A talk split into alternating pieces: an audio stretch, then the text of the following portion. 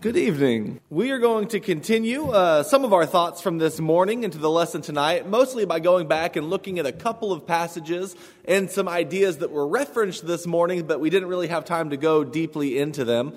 Uh, as we do start, though, I want to remember and to remind us that. Um, we are at a transitional period uh, as a congregation, and we have some exciting things on the horizon, and I think that there's a lot of good on the horizon. But as we approach it, let us do so with a lot of prayer. Let us do so with a lot of scripture reading. Let us do so with faith and confidence. Uh, but let's make sure that in all that we do, uh, we will talk to each other.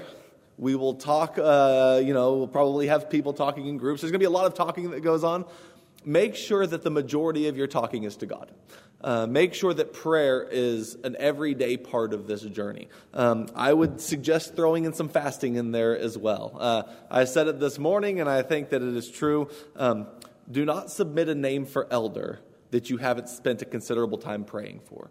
Um, that is going to be an essential part of this process, and I want to make sure that every lesson makes that point clearly. Uh, I also want to uh, make the point that that I think we'll see as we go through the lesson tonight.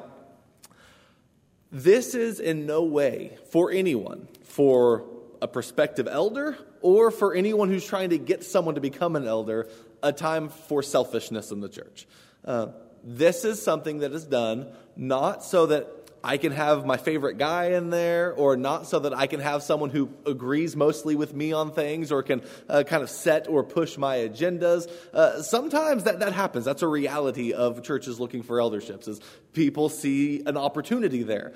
And when that happens, you have qualifications being added that are not in Scripture.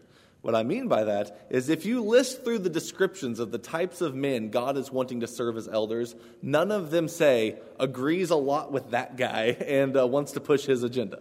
That's like that's not the direction any of them go. Uh, the types of men who would be excellent elders of the church are the types of people you can trust to be good shepherds whether they agree with you or not. They're the types of people who you can trust them to be people of integrity, people who love the church, whether you have the same vision or not.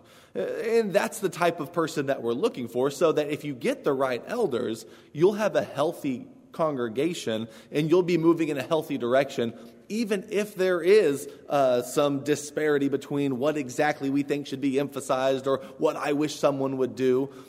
It has a lot more to do with the quality of the person and the life of the, that they are leading than it does any particular view on any particular topic that you want them to address. And, and I think that's an important part of this also. Um, and it's something that, uh, that when you view them as shepherds who are leading and helping the flock, rather than businessmen who are setting the agenda for the corporation that we call the church, then I think you have a much healthier attitude going towards this. And if you want to kill any work of the church, add a selfish desire to control things to it. That's generally where things start to go awry. And I think that's where things start to go awry among a lot of leaders. Um, we're going to look at some passages in the Old Testament that deal with the leadership of ancient Israel at a pretty dark time, uh, at a time leading up to and then including what we call Babylonian exile.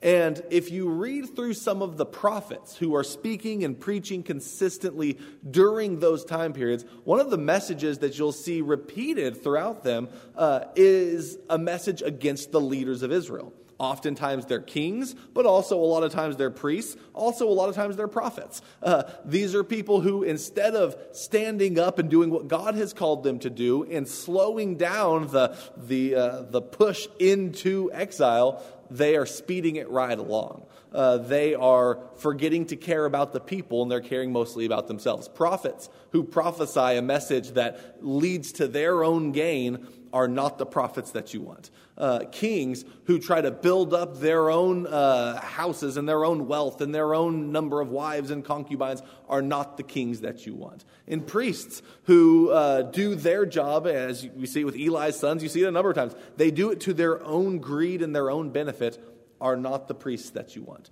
And so often, those are the types of people who get in leadership positions. And in the books that we're going to be reading, in the passages we're going to be reading, you're going to see that the shepherds of Israel have become those types of people. Um, shepherds is a king that in a lot of ancient, or is a word that in a, I just revealed what I was about to say. Uh, shepherds is a word that in a lot of ancient Near Eastern literature is used to mean king, specifically when you're talking about leadership. Um, certain kings were called shepherds. And I think that's probably going to be the case uh, with what we're reading in Ezekiel 34, although I also think that more commonly just leaders in general among the people is one of the ways that the word shepherd is used. And I think that happens in Jeremiah and is probably a part of Ezekiel 34 also.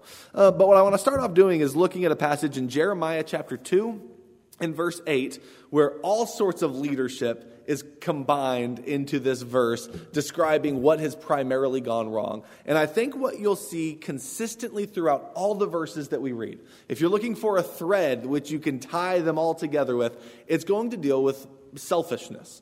Leadership affords you opportunities to take advantage of things to your own gain. It always does. Pretty much any form of leadership does that.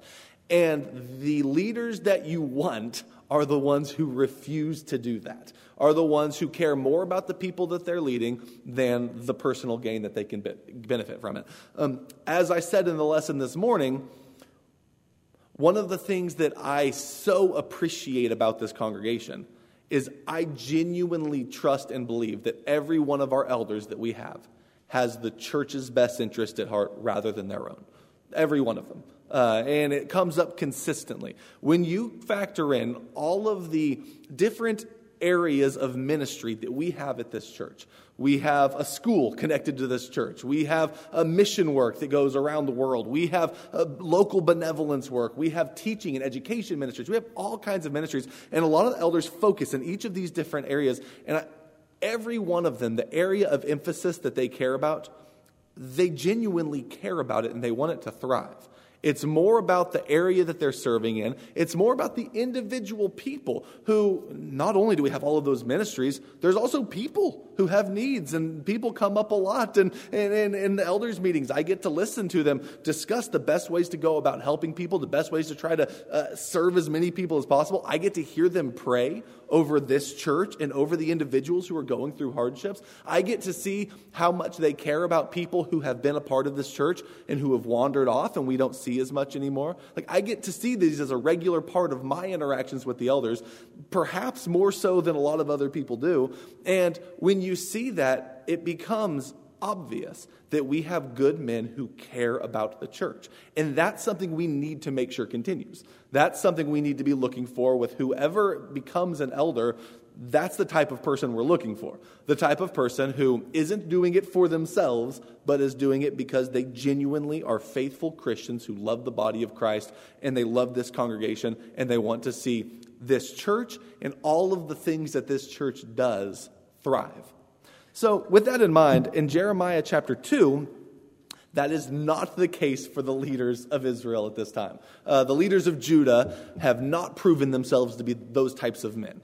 And pretty much everything we're going to read tonight is going to be a condemnation of the leaders. Uh, so, again, I'm not reading these to condemn our leaders. What I, you can often read through these texts, and you can see the things that make God unhappy those are the types of things you should avoid. So, as we're doing this, you'll get a pretty clear list of the types of things that God wants in his leaders and the types of things that God does not want. And again, the thread that ties them all together deals with self sacrificial love.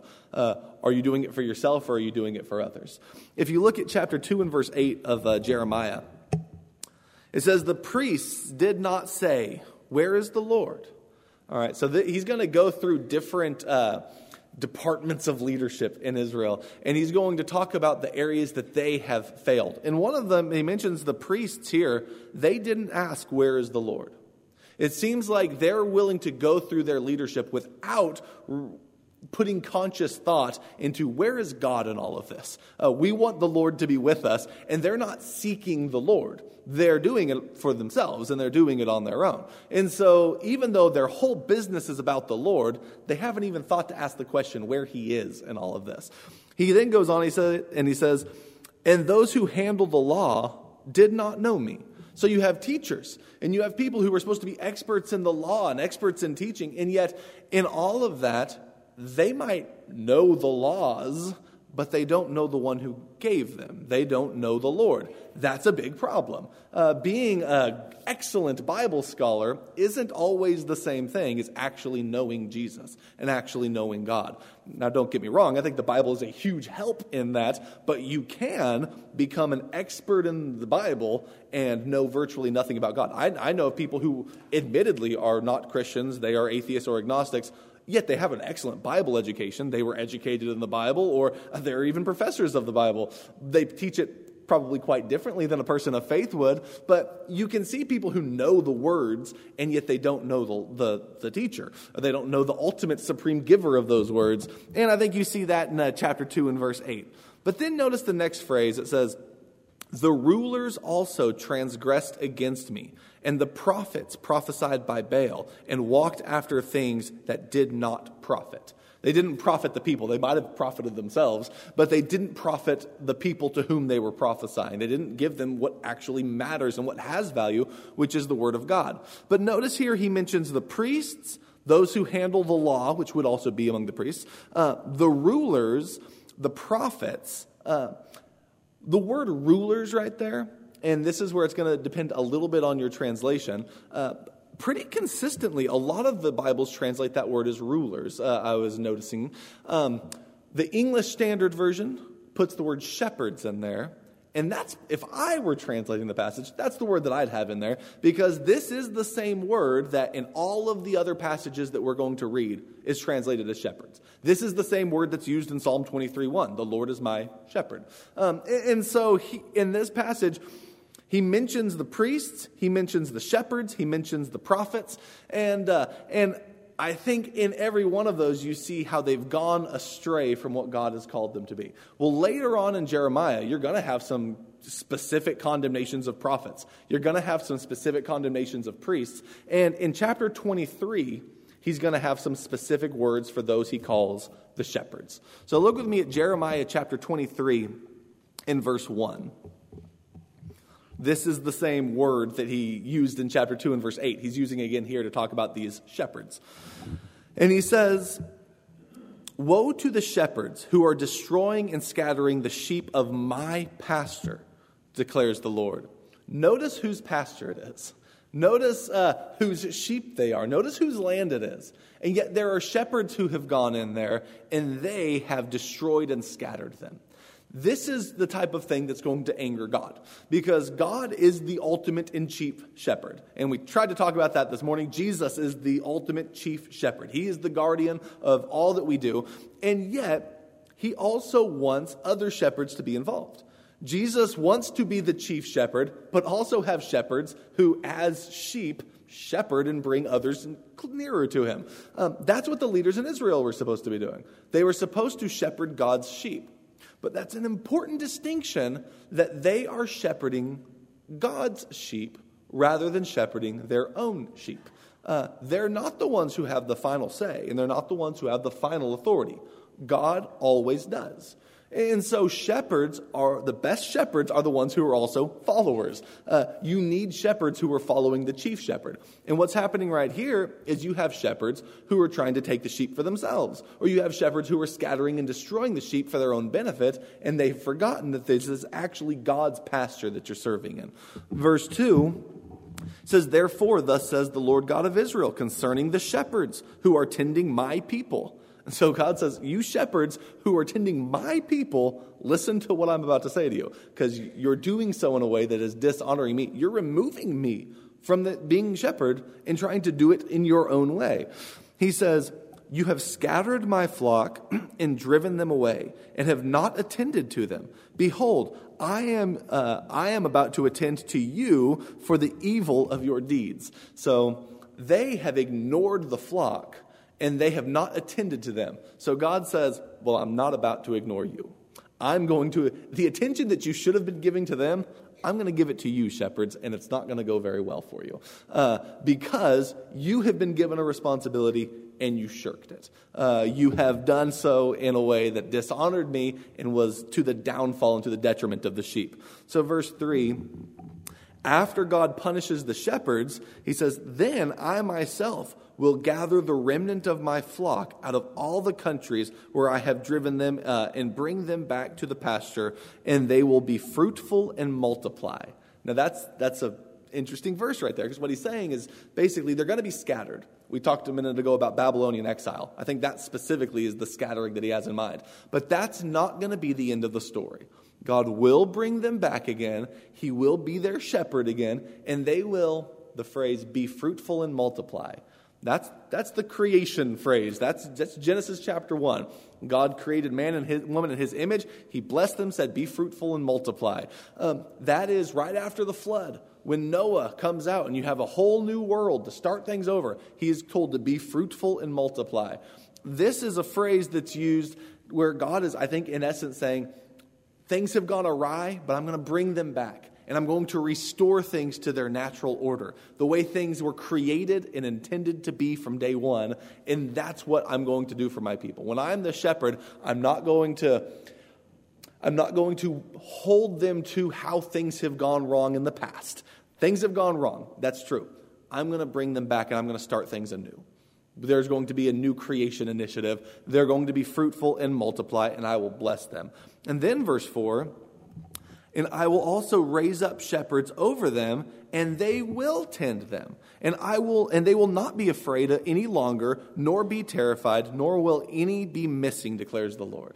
So he says, I'm going to give new shepherds to them who actually do the job. Good shepherds, shepherds who do attend to them. And when you have shepherds like that, you don't have to spend every day afraid about, about your enemies, about what's going to happen. I think when you have a good eldership in a church, you don't have to spend every day afraid about what the future is going to hold and, and about what new thing we're going to do this Sunday and how that's, or, or whether or not we're going to stick to the Bible or go in another direction. Or when you have godly, trustworthy elders, it removes a lot of anxiety and fear you have about the church. And what he's saying right here is for Israel, when he does give them those good shepherds, after removing these ones, after bringing them back, after starting things anew, and after giving them some new good shepherds, well, they're not going to have to be afraid anymore. And none of them will be missing anymore. They're not going to continue to be scattered. God will bring them back.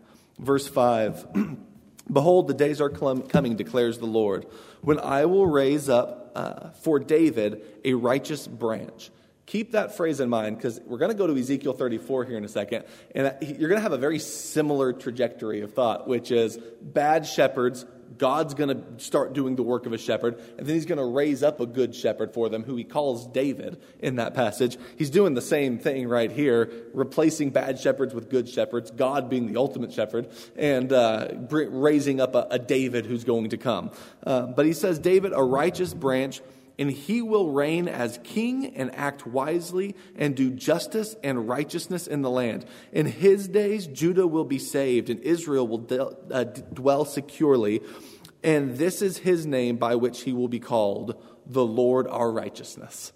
That's, that's the king that God's going to give them again. As Christians, we should not be able to read that passage without thinking about Jesus, uh, without thinking about the ultimate king who God has given to bring sheep from all over under the rule of God. When Jesus says things like, I am the good shepherd. And when Jesus says that I have sheep that are not from this fold, that I'll bring in to make one, these are some of the types of images that we should be having in our head. Jesus is that David, Davidic king who God has raised up to have one secure family of sheep again. He's the chief shepherd. But then you look at verses 7 and 8. And uh, we'll, we'll finish with Jeremiah with these passages. But it says, Therefore, behold, days are coming, declares the Lord, when they will no longer say, As the Lord lives, who brought the sons of Israel from the land of Egypt. All right, that's the book of Exodus. And that's what they've always said about God. They've always said, Oh, God, He's the one who brought us out of Egypt. He, that, that's our great salvation story. But He says that's going to, the day is coming when that's not going to be the way you talk about it anymore. In verse 8, He replaces the exodus with the idea of a new exodus. He says, But as the Lord lives, who brought up and led back the descendants of the household of Israel from the northland and from the countries where I had driven them, then they will live on their own soil. Um, throughout Jeremiah, you see the same language in Ezekiel, you see it a whole bunch in Isaiah. There's what you would call the new Exodus, the Babylonian captivity, where the children of Israel are captives in Babylon is a lot like them being slaves in Egypt. And what did God do when they were slaves in Egypt? He overthrew Egypt and he brought them out to the promised land. And that's the wonderful story of God saving them from slavery and giving them new life. And that's, that's their Passover celebration. And then he gave them Torah and he became their God. They made a covenant with each other. Well, then they destroyed their covenant with God and they went their own way and they ended up in Babylonian captivity. So you could think, oh, that's the end of the story.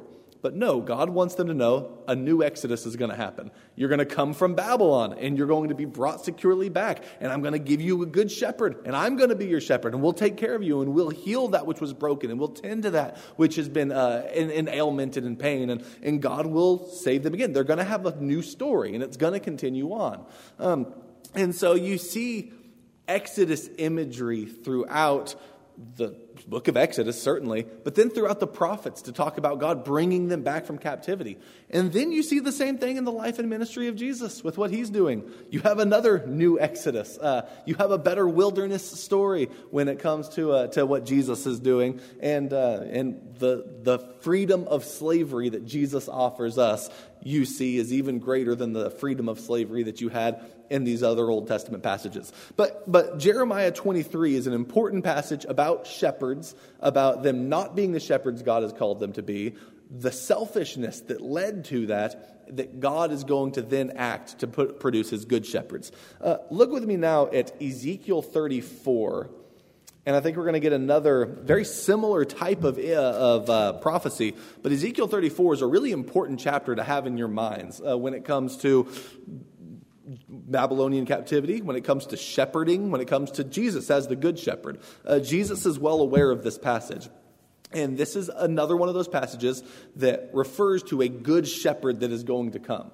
I think Jesus is explicitly referring to this when he starts referring to himself as the good shepherd. He knows of this passage and he is the ultimate fulfillment of this passage. And so in Ezekiel 34, we're going to see there are shepherds who are supposed to be leading God's people, and they're doing a bad job. Um, look at uh, Ezekiel 34 and verse 1. then the word of the Lord came to me, saying, Son of man, Right, so this is God telling Ezekiel. He's calling him the Son of Man. That's a that's common uh, description of Ezekiel. Son of man, prophesy against the shepherds of Israel. Prophesy and say to those shepherds, Thus says the Lord God, Woe, shepherds of Israel, who have been feeding themselves. Should not the shepherds feed the flock? Uh, so that's foundational statement number one. The shepherds are feeding themselves rather than feeding the flock. Uh, they are more concerned about getting their own way. They're more concerned about their own well being. They're more concerned about their own wealth, uh, their own power, than they are actually feeding and caring for God's people. And so, anytime you have people in leadership who are of that ilk, you're setting yourself up for problems. Here are some of the problems. Uh, you get to verse 3 and following. You eat the fat and clothe yourselves with the wool. You slaughter the fat without feeding the flock.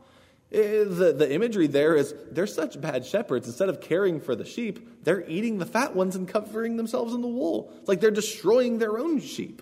Uh, he says in verse 4 Those who are sickly, you have not strengthened. The diseased, you have not healed. The broken, you have not bound up. The scattered, you have not brought back. And eh, nor have you sought after the lost, but with force and severity you have dominated or ruled them. Notice that list right there. That's an important list because he's, he's going in order of these are the things that you are not doing. But these are the things that every good shepherd should do. Shepherds should uh, strengthen the sick. So if you're looking for shepherds, who are the ones who can help strengthen those who are spiritually sick or I mean, even physically sick? Go and show care and concern and help for those who are going through those types of uh, sicknesses and illnesses. Uh, the diseased you have not healed, the broken you have not bound up. When a shepherd has a sheep that breaks a leg or wounds itself, he's going to try to save and help and heal and bind up and care for. You know, I, I know there are elders in churches who, when they see someone who's spiritually sick, their response is not to try to tenderly go sit with them and help heal them and bring them where they want them to be. It's to ignore them or to cast them out. Uh, you know, that, that's, sometimes that's the easiest thing to do. Doesn't mean it's the right thing to do. Uh, sometimes the easiest thing is when you see someone who's weak, you think, oh, let's not focus on them. Let's focus on the good, strong ones. And that's where we're going to. Sometimes sitting with the person who is weak Sometimes putting your arm around them and loving them and bringing them along. That's what the shepherd does. That's what the shepherd does with his sheep. And that's what God is saying. That's what you shepherds should have been doing. Instead of ignoring the weak, you help the weak. Instead of ignoring the ones who are broken, those are the ones you try to go sit with and try to heal up and bind up.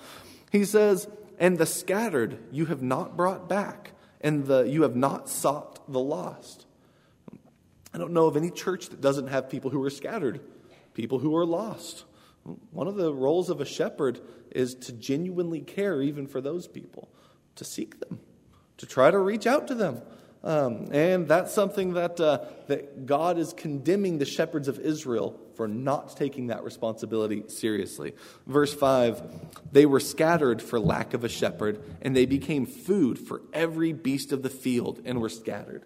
Um, the idea of becoming food for the beasts, uh, I, th- I think that the beast language that he's using here um, goes right in line with Daniel chapter 7, uh, where you have Daniel in Babylonian captivity, and he describes these nations of the earth as these beasts, whether it's a lion or a bear or a leopard or just a huge, great beast. Uh, and those nations that have destroyed and, and devoured and eaten like all of God's creation and all these other nations. They just try to get bigger and stronger, every one of them. They're, those are the ones who, they're predators who are out destroying, and they destroy God's people. And in Daniel 7, God then chooses a one like a son of man. And he gives him the kingdom, not to the beasts, but to him. And he's going to be the true king who all peoples, nations, languages, and tongues worship. And, and that's the language that Jesus uses for himself. Jesus actually quotes those passages about himself, about the Son of Man coming on the clouds of heaven and receiving a kingdom. And, and so in Daniel, the the Babylonian captivity is described as where beasts are devouring. And then the beasts that come after Babylon, they are they're continuing in that same way. And what Ezekiel 34 is saying is the reason that the sheep are being destroyed by these beasts, these other nations like Babylon, is because their shepherds have led them astray.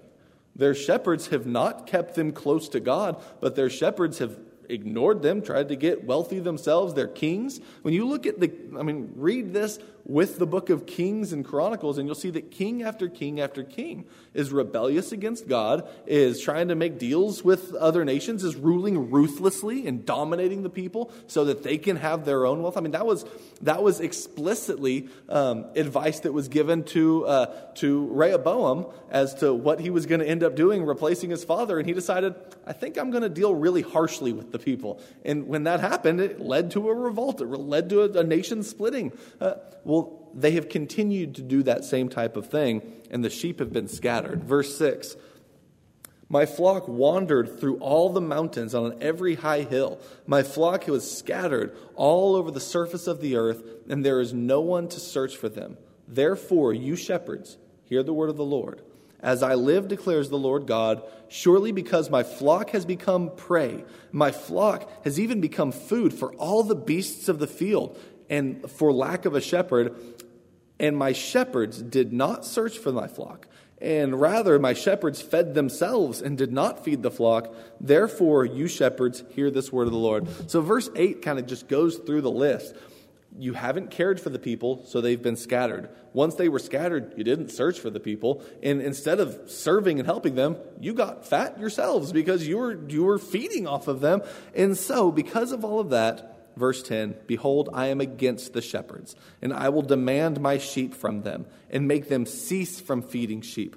So the shepherds will not feed themselves anymore, but I will deliver my flock from their mouth so that they will not be food for them. So, what God is saying here is okay, you guys are done being shepherds. Uh, just like the Jeremiah passage, shepherds are worthless, uh, and you're not doing your job as shepherds, and the people, the, the sheep are scattered and dispersed, and they're prey to the beasts, and they're being eaten. So I'm going to put a stop to this.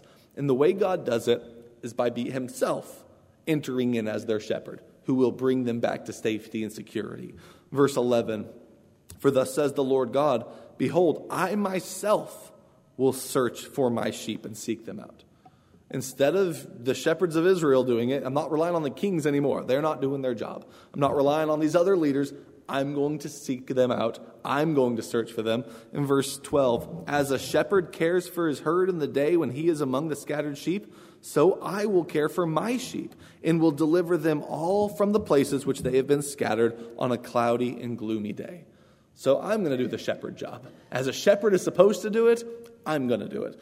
Verse 13 I will bring them out from the peoples and gather them from the countries and bring them out of the land, and I will feed them on the mountains in, uh, of Israel and the streams of all the inhabited places. I will feed them in a good pasture, and their grazing ground will be the mountain heights of Israel.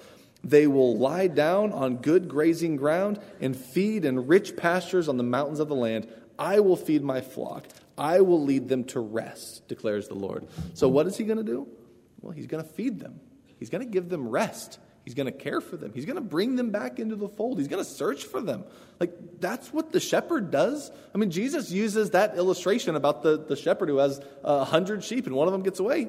He searches for them. He wants to bring them back, and he rejoices gratefully when that happens. That has not been what the shepherds of Israel are doing, but that is what God does. And so, verse 16 I will seek the lost, bring back the scattered, bind up the broken, strengthen the sick. That's the list that we saw earlier of what the shepherds weren't doing. God is going to do it. But then he says something astounding and kind of shocking. And you think, oh, like it makes you pause for a second. He says in verse 16, I will seek the lost, bring back the scattered, bind up the broken, strengthen the sick, but the fat and the strong sheep I will destroy, and I will feed them with judgment. I'm Like, wait a minute here. Uh, so the sheep that are doing well, those are the ones who are going to get punished? What, what about the shepherds? And what the text then moves into from verses 16 really through 22 is uh, apparently when you don't have shepherds who are doing their job, the flock can turn against each other. You're going to have some inter flock turmoil here. And what it seems is that there are some of the sheep that are weak and skinny and dying because when it's time to eat, the other sheep walk up there and they use their shoulders and they nudge them out of the way and they consume everything for themselves while leaving the other sheep with nothing. And so it's not only the shepherds who are going to be punished, but the sheep that took advantage to try to do things their own way, whatever was for their own best benefit. Without leadership, they dominated others and they tried to become the ones who, who took everything for themselves. It, it reminds me a little bit of uh, what you have going on in uh, 1 Corinthians chapter 11 with the Lord's Supper, where you have some who they're eating everything for themselves, and the other people, by the time they arrive, there's no food left and there's, there's nothing left for them. It's like, that is never the way that the church is supposed to be. That's not the way ancient Israel was supposed to be. I mean, if you look at the laws of ancient Israel, you're not even supposed to reap your own harvest to the edges of your property. You're supposed to leave that there. If you're not supposed to comb over it twice. If you drop something, you're supposed to leave it there. And the reason specifically given is because there are foreigners and there are poor people and there are widows and there are people who maybe their crops didn't come in this year and they need something to eat. So make sure that you don't just have excess in huge barns and then tear them down to build bigger barns. Instead, what you do is you make sure that you don't have a starving neighbor. You make sure that you are, are not getting fat while the sheep next to you is starving. Well, if there's no shepherds in Israel who are instilling that, then you don't have people acting that way. And you have some that get everything and others that get nothing. That's not the way it is. That's not the way God calls them to be. And so, in order to put a stop to that, this is when you get to verse 23. This is what God's going to do in his future day. Then I will set over them one shepherd, my servant David. Now, the time Ezekiel is written, David is long dead. So he's talking symbolically about someone in the line of David. A king like David is going to, be, is going to come again. He's going to be a shepherd. And he is going to be the one shepherd over the people and he will feed him, them, and he will uh, feed them himself and be their shepherd. And I, the God, will be, and the Lord will be their God. And my servant David will be prince among them. I, the Lord, have spoken. I will make a covenant of peace with them and eliminate harmful beasts from the land, so that they may live securely in the wilderness and sleep in the woods. So, this is a day where there will be one king in the line of David who will be their shepherd. And this, I believe, Jesus is, is thinking about when he's referring to himself as the good shepherd. And he's the one who cares for the flock. He's going to be that David right there. He's going to be that one king who is ruler and who unites the people and who can actually bring safety to his people and salvation to the sheep. As you keep reading through, uh, it continues to describe the blessings that will come in that day. But then, uh, verse 30 and 31 is where you find out. I mean, I mean, I think you, you already knew the whole time, but uh, it was where it reveals that it, this is a parable, not just about sheep and a shepherd, but about the people. Verse 30 says, Then they will know that I, the Lord their God, am with them, and that their house of Israel are my people, declares the Lord. As for you, my sheep, the sheep of my pastor, you are men, and I am your God, declares the Lord. So the sheep that he's been talking about this whole time are his people. They're the people where he is their God, and he is tired of seeing them abused and abandoned and mistreated by poor shepherds. Good shepherds, they don't shepherd for their own benefit. They don't shepherd uh, by neglecting the sheep. They don't shepherd by forgetting the sheep. But even the sick ones, they try to make better. Even those who are broken, they try to heal. Even those who are lost, they try to seek. Why? If you're just trying to have the easy life where you get everything you want, all of that's pointless. But if you genuinely, truly love the sheep, that's what you do. That's what the Good Shepherd does. That's why Jesus is the ultimate good shepherd, and he's bringing others along to shepherd in his fold, to bring sheep nearer to him. You read through these passages, and you get several lever, levels of sheep, uh, of shepherd. You have God as the ultimate shepherd. In both passages we read, he will raise up a shepherd like him from the house of David. You also have the other people who are supposed to be shepherds, and yet they're failing at their job. Well, I've said it numerous times, I'll say it again. We have good shepherds here. And if we're going to add more to them, which is a wonderful thing to do, and it's something that's important to do for the future, and it's something that's important to the health of this church, we need to find good shepherds. Shepherds who love the sheep, shepherds who care even for the least, shepherds who will help the sick and bind up the broken and seek after the lost. Those are the types of shepherds that God wants in his fold. That's the type of shepherd God is. That's the type of shepherd Jesus is, and they're calling is churches to have those kinds of shepherds as, as well. To be examples and also to follow the example of the ultimate shepherd. And so I am excited to see what we have before us. I don't think we're going to fall into a, a, Babylonian exile situation. I think things are going to be really promising. I think we have very good men here. I think we have good leaders here. I think we have good shepherds here. And pray continue to be positive, continue to keep your eyes open as we uh, move towards a decision. Um, if there's anyone here tonight who uh, you would like the prayers of the church, uh, you would like to become a Christian tonight, please let that be known. We'd love to help in any way that we can. If you ha- do have that need, please come and sit on the front row while we stand and as we sing.